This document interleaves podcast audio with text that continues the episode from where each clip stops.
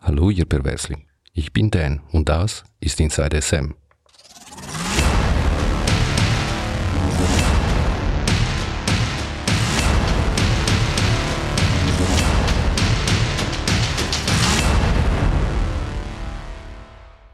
Herzlich willkommen zu Folge 4 von Inside SM. Ich hoffe, euch geht es gut und dass ihr noch genug Klopapier habt. Mal ernsthaft.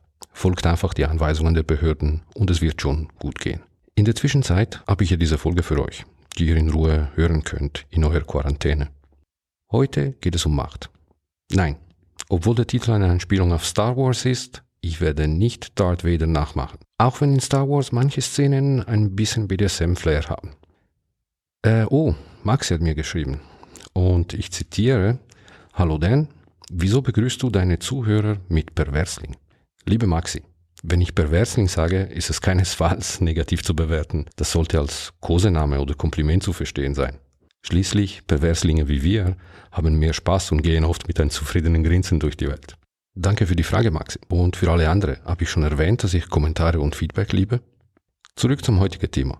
Macht. Bei BDSM geht es auch um Macht. Oder besser gesagt, um ein Machtgefälle zwischen der Dominante und der Unterwürfige.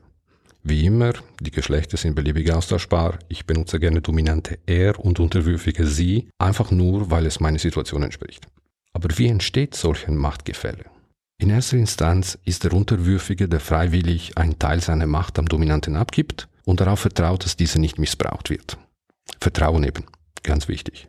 Nun kann der Dominante machen, was er will. Und mit was er will ist eigentlich gemeint, was sie gemeinsam wollen. Denn BDSM ist eine gemeinsame Spielwiese mit vordefinierten Grenzen. Neulingen müssen diese Grenzen ertasten und besprechen. Erfahrene SMler haben das sehr intuitiv, was aber nicht heißt, dass es überhaupt nicht mehr gesprochen wird. Zwischenbemerkt. Wenn ich von Grenze spreche, ich meine nicht die No-Gos, sondern die Soft-Grenzen. Das, wie weit darf ich gehen? Und diese sind nicht statisch und klar definiert. Gemüt und Tagesform verschieben die Grenzen in der eine oder andere Richtung.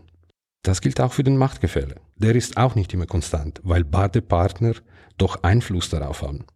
Es geht oft vergessen, dass die Macht nicht absolut ist. Das Machtgefälle, wie das Wort eigentlich sagt, ist ein Gefälle, also eine relative Macht zwischen Dom und Sub. Die Sub kann sich wehren oder der Dom kann gemein sein und schon ist das Gefälle anders.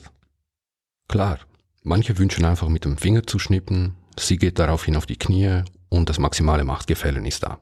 Naja, ich sage nicht, dass dies unmöglich ist. Das geht schon, aber es bedarf Einsatz, Kommunikation, Kenntnis der andere und eine ganze Menge Vertrauen. Ein gut eingespieltes Paar kann das hinbekommen, aber bei BDSM finde ich, das Weg ist das Ziel und nicht das Ziel an sich. Braucht es so ein großes Gefälle? Wie groß darf oder soll es sein? Abgesehen davon, dass wir hier von etwas reden, der nicht messbar ist oder quantifiziert werden kann, es gibt auch keine Regel, was das angeht. Es ist wie vieles bei BDSM eine Gefühlssache und in diesem Fall das Gefühl von beiden.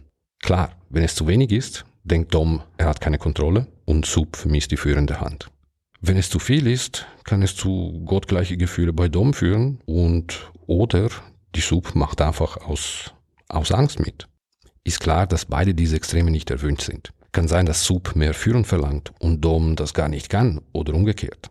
Da treffen eben Menschen mit verschiedenen Persönlichkeiten, Charaktere und mehr oder weniger ausgeprägte Neigungen aufeinander. Definitiv nicht alle passen zusammen. Also die Frage nach dem, wie viel Machtgefälle darf es sein, ist etwas, was nur die Beteiligten gemeinsam ausmachen und beantworten können. Ich kann mich nur wiederholen. Reden, reden, reden. Kommunikation ist wichtig und es sollte auch keine Einbahnstraße sein. Ihr müsst dafür auch nicht zwei Stunden einplanen, um, um alles auszudiskutieren. Bespricht das Wichtigste, wenn es auch am wichtigsten ist. Passend zu diesem Thema gibt es auch ein paar Nebeneffekte, die regelmäßig in Foren und Chats auftauchen. Darf ein Sub oder eine Sub Wünschen äußern? Und noch kontroverser, Topping from the Bottom. Ich mag kontroverse Themen, weil da kann man sich austauschen. Also Topping from the Bottom. Was ist das? Das ist, wenn die oder der Sub das Geschehen kontrolliert. Verkehrte Welt also. Ein Horrorszenario für jede Dom. Ist das so? Naja, auch hier ist nicht alles schwarz oder weiß. Zumindest ich sehe das so. Vielleicht ist es einfacher mit Beispielen zu erklären. Angenommen, eine Strafe steht an und Sub, ohne dass Dom etwas sagt, stellt sich schon hin. Manche Dom würden denken, geht gar nicht. Ich sage wie. Andere können eher denken, brave Sub, die macht mit und weiß, was sie zu tun hat. Oder Sub bereitet unaufgefordert eine Reihe von Spielzeuge, Gärten und Peitschen auf der Bettkante. Die eine sagen, was soll das? Das habe ich nicht angeordnet. Und andere denken, sie weiß, was ich mag und stellt es schon für mich bereit. Was ist richtig? Was ist falsch? Wie vieles andere bei BDSM, es gibt kein richtig oder falsch. Es waren nur zwei Beispiele, ich könnte weitere auflisten, aber grundsätzlich die Frage ist, wie viel Eigenständigkeit hat ein oder eine Sub? Darf sie mitdenken? Darf er vorgreifen? Fragen, die nicht pauschal zu beantworten sind. Es hängt von Erwartungen, Regeln, Abläufe und Erziehung ab. Kannst du schon erraten, was die Lösung ist? Richtig, reden. Wenn Dom klar und eindeutig kommuniziert, dass Eigenständigkeit nicht erwünscht ist, dann ist der Fall klar. Wenn man Spielraum lässt, auch. Wenn man aber gar nichts sagt, äh. Ich bin übrigens ein absoluter Befürworter von mitdenkende Subs. Habe ich jetzt die Mehrzahl verwendet? Hm. Ja, ich habe Subs gesagt. Okay, Bewerbungen senden Sie bitte an. Nein, ich bin mehr als zufrieden mit Sarah. Und so viele Käfige habe ich gar nicht. Wo war ich? Bei Mitdenken. Eine Sub, die mitdenkt und mitmacht, finde ich gut. Nicht, weil ich zu scheu bin, um zu sagen, was ich möchte.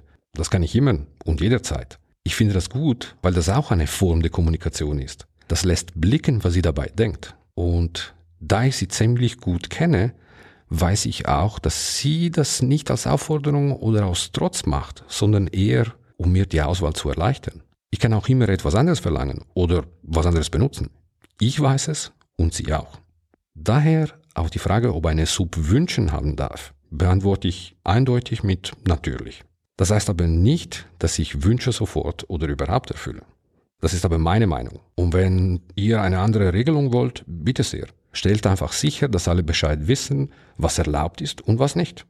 Es muss kein 24-seitige und vom Anwalt geprüfte Regelwerk sein. Es genügt vollkommen, das Mundwerk zu öffnen und Luft durch die Stimmbänder fließen zu lassen. Bevor du jetzt denkst, dass ich einen Redefetisch habe, obwohl es gar nicht verkehrt wäre. Ich sage regelmäßig, redet miteinander, weil Schweigen die Quelle von sehr vielen Problemen ist.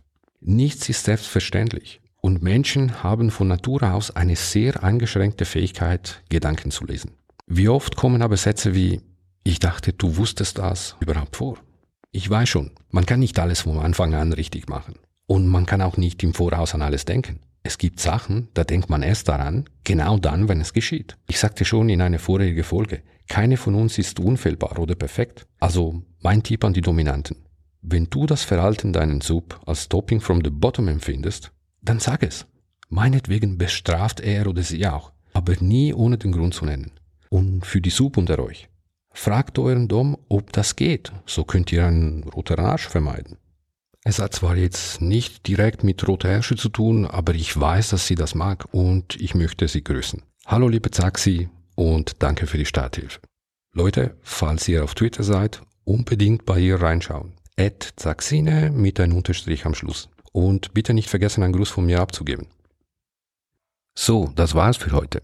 Kommentare, Fragen oder was auch immer euch beschäftigt, einfach an inside-sm at masterdan.net schicken. Bis zum nächsten Mal und bleibt schön unanständig.